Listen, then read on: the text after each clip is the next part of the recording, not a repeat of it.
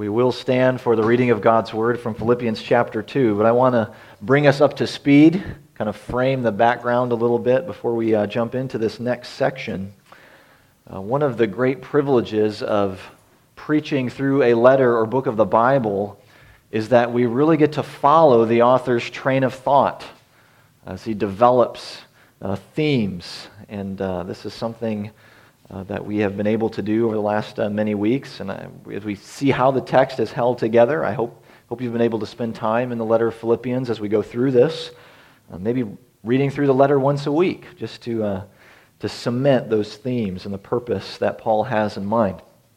And we know at this point, uh, even from Paul's first few words in this letter, that he is emphasizing humility, a call to unity uh, in the church. The apostle is a slave of Christ in that very first verse.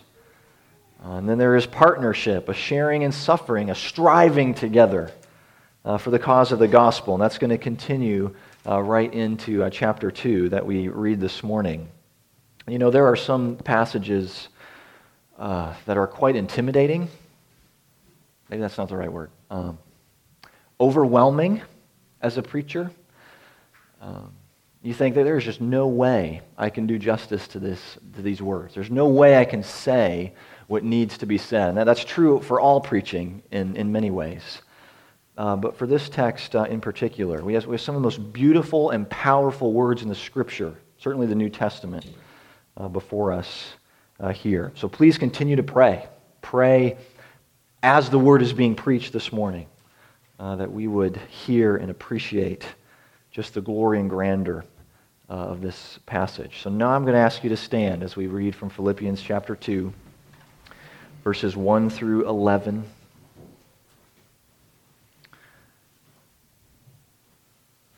Paul says, So if there is any encouragement in Christ, any comfort from love, any participation in the Spirit, any affection and sympathy, complete my joy by being of the same mind, having the same love, being in full accord and of one mind. Do nothing from selfish ambition, rivalry, or conceit, but in humility count others more significant than yourselves. Let each of you look not only to his own interests, but also to the interests of others. Have this mind among yourselves, which is yours in Christ Jesus, who, though he was in the form of God, did not, account, did not count equality with God a thing to be grasped, but emptied himself by taking the form of a servant being born of the likeness of men. And being found in human form, he humbled himself by becoming obedient to the point of death, even death on a cross.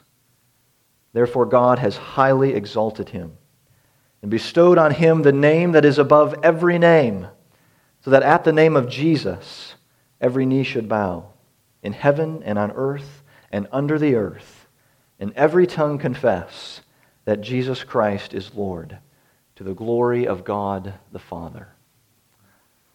We need to pray. Let's pray together. Lord, we are so grateful for this word, a glorious, majestic, powerful word that you have spoken through the apostle. Lord, move in our hearts now, we ask. Work this word deep, imprint it, that we might not only know you more, but love you more. And as we bow the knee, to you in worship. Be glorified in the attitude of our hearts and our minds, we ask in this moment. Help us, we pray, in Jesus' name. Amen. You may be seated.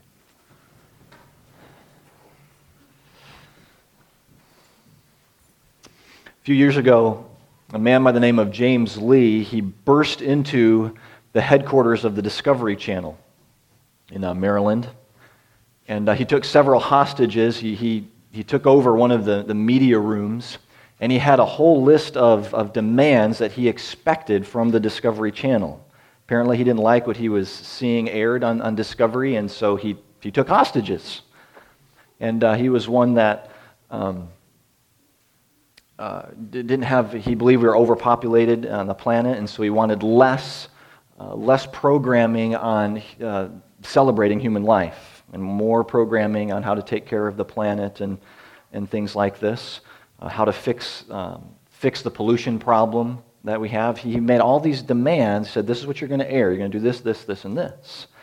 And unfortunately, the standoff didn't last very long. Unfortunately, uh, sadly, and it, it, we should be sad always when we hear this, uh, he was killed over, over this stand and his expression. But he had, it was just fascinating to read the list of his demands while he held these hostages. Um, and he, he came into the situation, into the media room, willing to fight for it. I mean, he was armed and he had other things strapped to his body so that someone would hear him and maybe even act uh, upon uh, these demands that he was making. And so I, I just bring this up because I want to ask you have you taken any hostages lately? Um, have you made any demands? Perhaps unreasonable demands of others, maybe even of yourselves. And I know in some ways it sounds a little far fetched, a little ridiculous and extreme, but Paul's message here to the church a call to put away rivalry, selfish ambition, conceit, it tells us that it really isn't all that extreme. Uh, this is bound up in our hearts. And the flesh that wages war against the Spirit of God in us, so that we actually get a kick out of causing division. Um, making demands of others and of ourselves, holding hostage to our own rule, our own charge. So, this, this rivalry and faction is alive and well in the Philippian church. And, and Paul calls out a few specifically Euodia and Syntyche uh, he calls them out by name in chapter 4, which we'll get to. But then another letter to, to Corinth, he has folks screaming, Well, I'm for Paul. Well, I'm for Peter. Well, forget that. I'm for Jesus. Um, rivalry and its own, I guess, twin brother of conceit. It's about my desires, my demands. And so we take this God given passion and concern that He gives us, and instead of you know, this direction, we take it and we, we point at this direction. About what I want, where I fit, where my opinions fit, a place and position that I can fight for with whatever limited uh, knowledge I may have. And someone better listen, right? Um, you know, something that really hit me this last week, settled in as I thought about rivalry and what contributes to disunity, uh, is that I know very little about most things. Um, my opinion doesn't carry a lot of weight. Um, and it shouldn't. Like if you're talking about shingling a roof or something like that, you wouldn't want to talk to me about that. Um, you know, how to fix an air conditioner or, uh, you know, the, the latest geological discoveries or what's the best posture towards, you know, China or North Korea. I mean, these are complex issues. We have opinions, um, but so often we think way too highly of them and so much in our, in our educational system, dominance of social media, it says you have a voice and your opinion matters as much as anyone else's, right? And it, it's almost like an indispensable right in current uh, generations. And I have to tell you, it's a load of goods. Um, and we all need to hear this, maybe especially our, our young people, our students. You can share what you think. You, you can post it. Ask hard questions. Engage in debate. But most of the time, your perspective does not carry the weight that you think it does or should. Um, there is someone who knows more than you do about everything you care about. Um, and that's a good thing. I mean, that, that is a good thing. That there, there are experts that we can, can look to. Uh, that should humble us, it should temper us a little bit. Uh, but in our sin, we fight against this. We fight against the authority of God and how that authority is rightly expressed, truthfully expressed through others. Uh, it's about what I think, what I'm entitled to, my demands. Um, and here's where the world says, well, just stop it. You know, it, calls for peace and unity. You listen to the radio, the journals, uh, books, many sermons even. Just stop fighting. I mean, can't we all just get along? Let's just coexist in peace and harmony. But the issue persists, probably getting worse in many ways. And so, if we view the cause as superficial, then the solutions are only going to be superficial. But thankfully, our Creator has not left us with that mess. Uh, we have a word that takes an honest and realistic view of our condition. It says no superficial solution is going to help with what we're really faced with. Uh, so, what is that solution? How, how can we pursue the, the unity uh, that Paul is calling the church to? And thankfully, he shows us. And uh, so, we're going to look at the call and then we're going to look at Christ. The call to unity and Christ's humility. They're, they're ins- inseparably linked. The more we look and think upon Jesus, the more we understand the call to unity and even have the ability to pursue it. So, to set up his charge in verse 1, uh, Paul names several things that are true of the church, or at least true of a people that God is working in. If they are partakers of grace, if they're striving side by side for this gospel, then they will be characterized by encouragement and comfort and love. They're going to have a deep affection and a concern for one another. These are some of the things that define life together as Christians. There's, there's a fellowship, a bond in the Holy Spirit. So if we are uninterested, if we're unconcerned about the life happenings of others in the church, then we need to take a good hard look at, at our own condition, at our own hearts. How are you and I contributing to an atmosphere of love and comfort and sympathy in the church? There should, there should be a tenderness among those who have been uh, astonished by the gospel, captured by the gospel of God's grace. And if this is true, uh, what should be true of the church, then he says, Complete my joy. What would complete his joy? Well, it's unity, being of the, of the same purpose and intention, the same mind. And this is that language that really holds these verses together. One mind, he says in verse 2. But then he comes back to it in verse 5, but he shifts the mood just slightly. He goes from having one mind as a desire, as a goal among the body of Christ, to a command in verse 5. This must be true among you.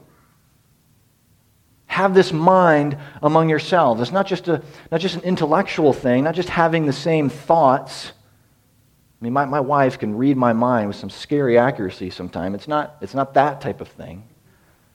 Um, there's a shared love, there's a shared disposition among Christians that's marked by humility. So, where rivalry, that's that selfish ambition, and conceit, where those things exist, then this cannot happen. There will be no unity without humility. Again, Paul, Paul's reframing. He's turning this, this Roman colony that really is infatuated with honor and prestige and status, he's just he's turning it on its head. And so he's not making a human value statement in verse 4, but he's saying that the needs and concerns of others should be equally valid. Even take precedence over your own needs and concerns. So before you start taking others hostage and making a, a list of demands in your own heart and mind, consider the needs and experience of others. As a family, we started to read through that book, To Kill a Mockingbird by Harper Lee. We're a few chapters into it by now, and uh, it's, it's being told from the perspective of Scout, who I think is in the first grade at this point. And, uh, and her and, and, and brother Jim are starting to make a few more comments and play act uh, the life of, of Boo Radley across the street, who they think is still alive across the street. But at one point, their father, Atticus, has to stop them and say, you know, uh, you need to put yourself in that person's skin. Um, I think that's good. I think that's what, what Paul is, is going at here. The humility that's going to bring the church together means putting ourselves in another's skin, trying to understand and see things from their uh, perspective and what is they might uh, need. So there's a spirit of humility. And Paul writes uh, to Christians in Rome. He says, For by the grace given to me, I say to everyone among you, do not think of himself more highly than he ought to think, but to think with sober judgment each according to the measure of faith that God has assigned. And here's you say, well, wait a minute, Paul, this is where you've crossed the line. Okay, you can't tell me how to think. Um, you can pray, you can preach, you can model, that's fine, but this is getting extreme. You tell me how to think. Um, here's how I think Paul would answer yes, it is. Let, let, let me just show you. Here's what your disposition should be. Not only, not only as a model for you, but the only way that makes it possible. Here's one who put himself in your skin. It's not just anyone. So he moves from a call to unity to Christ's humility in verses 6 through 11. It's easy to lose sight of the main humility unto unity point in these verses. Uh, it's not unlike the Apostle Paul. He just explodes with amazement at this. Uh, kind of like that, uh, you know, Google Earth where you, you hit the zoom out button and he, he says, here's Jesus, and then just explodes in all of his glory and majesty. Everything that Jesus is, what he's done, what he came to do. Uh, these verses are just packed with, with wonder. And many of the key doctrines on the person of, of Jesus are found uh, right here. And there, there are some scholars, when I say that, I mean folks who have done enough trustworthy research and study that we should probably at least listen to what they say. Uh, they say that most of, of, verses 6 through 11 may not actually be Paul's, uh, that he, he may have borrowed this language uh, as part of an older hymn in the church, or maybe from a, a contemporary uh, writer. Uh, that is not an airtight argument uh, by, any, by any means, so these verses could very well uh, still be the apostles, but that this high prose and style that, that we uh, find so rare. Uh, but either way, whether they came from Paul or from a borrowed source, it doesn't change the theology, it doesn't change the, the purpose, goal, or the authority of what's uh, before us here. Have this mind among yourselves, which is yours in Christ Jesus. Again, he's connecting that call to unity to the model of humility who, though he was in the form of God, did not count equality with God a thing to be grasped, but emptied himself by taking the form of a slave, being born in the likeness of men, and being found in human form. He humbled himself by becoming obedient to the point of death, even death on a cross. So Paul starts here with, with Jesus in glory, with Jesus in heaven, and then he's going to end with Jesus in heaven. And so there is this the meekness and humility of Jesus that, that goes down to the point even of his death, and then we have the rising in exaltation. So it's, it's a big V humiliation and exaltation. Appropriate way to look at uh, these six verses. Jesus is in the form of God, the pre existent God, forever existing, clothed in majesty, clothed in splendor. Jesus has always existed with all power and authority and dominion with the Father and the Holy Spirit. And yet, as part of this, this humiliation, he voluntarily relinquishes some of his rightful privileges, the glory and authority that are rightfully and forever his. He determines that he's not going to hold on to them and this is part of that, that emptying of himself. Jesus is still sovereign in this. He's still the, the initiator. He willingly and voluntarily taking the form and expression of a slave. I think the easiest way to think about this uh, is Jesus uh, is changing his role and his status uh, in this process. He's not leaving behind the attributes of God. That's an important thing to understand.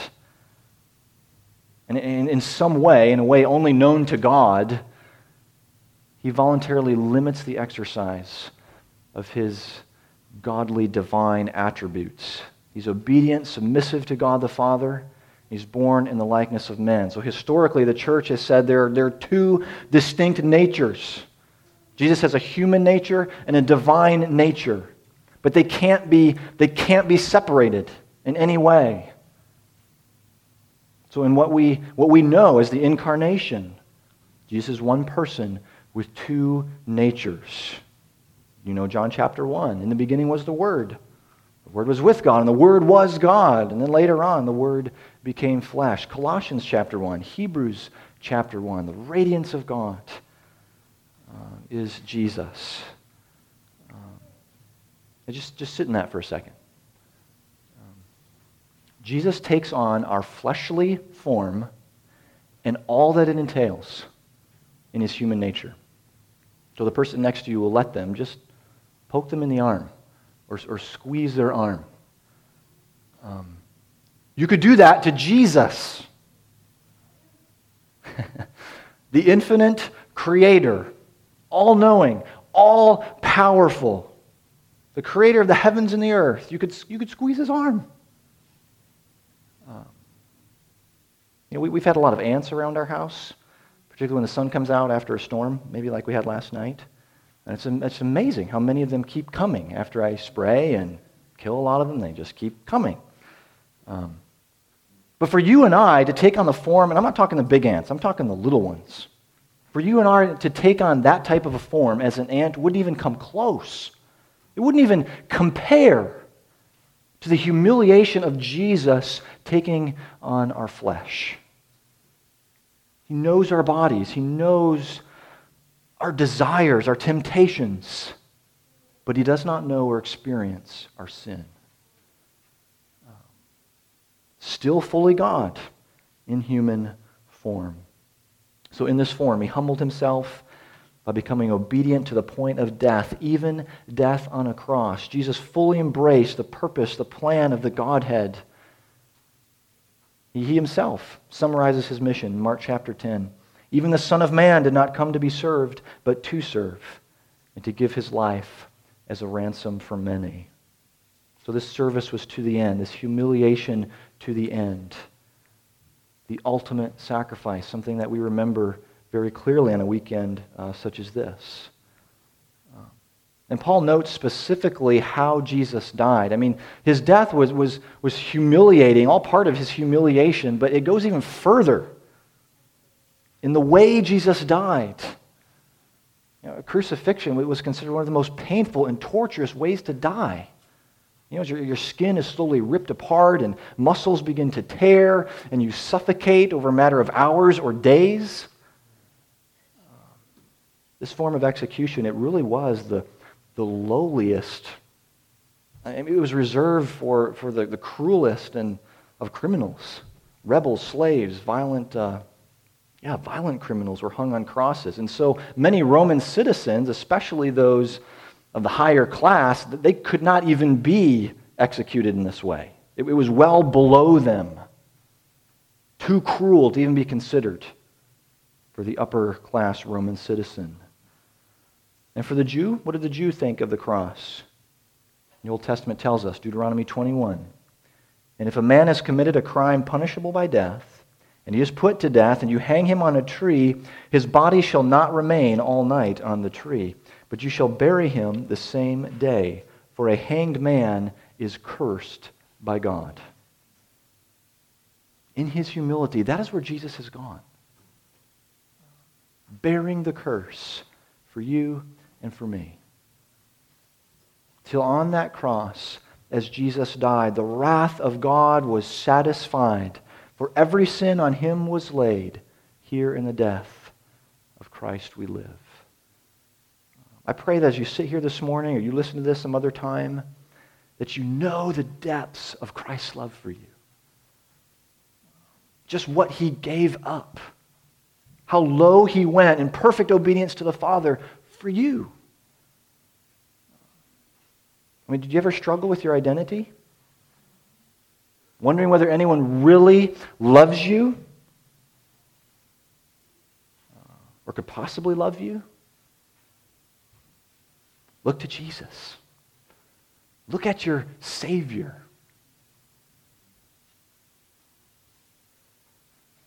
As a God, as God, He made you. As man, He knows everything about you, and He chooses to delight in you. No greater love is known than to lay down one's life. And he has done this for you. Not, not just for a temporary, temporary freedom, temporary safety, but for eternal security, eternal freedom from all that could ever possibly hurt you. He has done this. So let's consider our attitude. What is, what is the disposition of our heart towards others? What demands can you and I really make in light of this? Um, so it's the humiliation of Jesus that brings about his exaltation in verses 9 through 11. So now we're on the way up of that V. Jesus is highly exalted. Um, his greatness, his authority, it is supreme. It is above all others.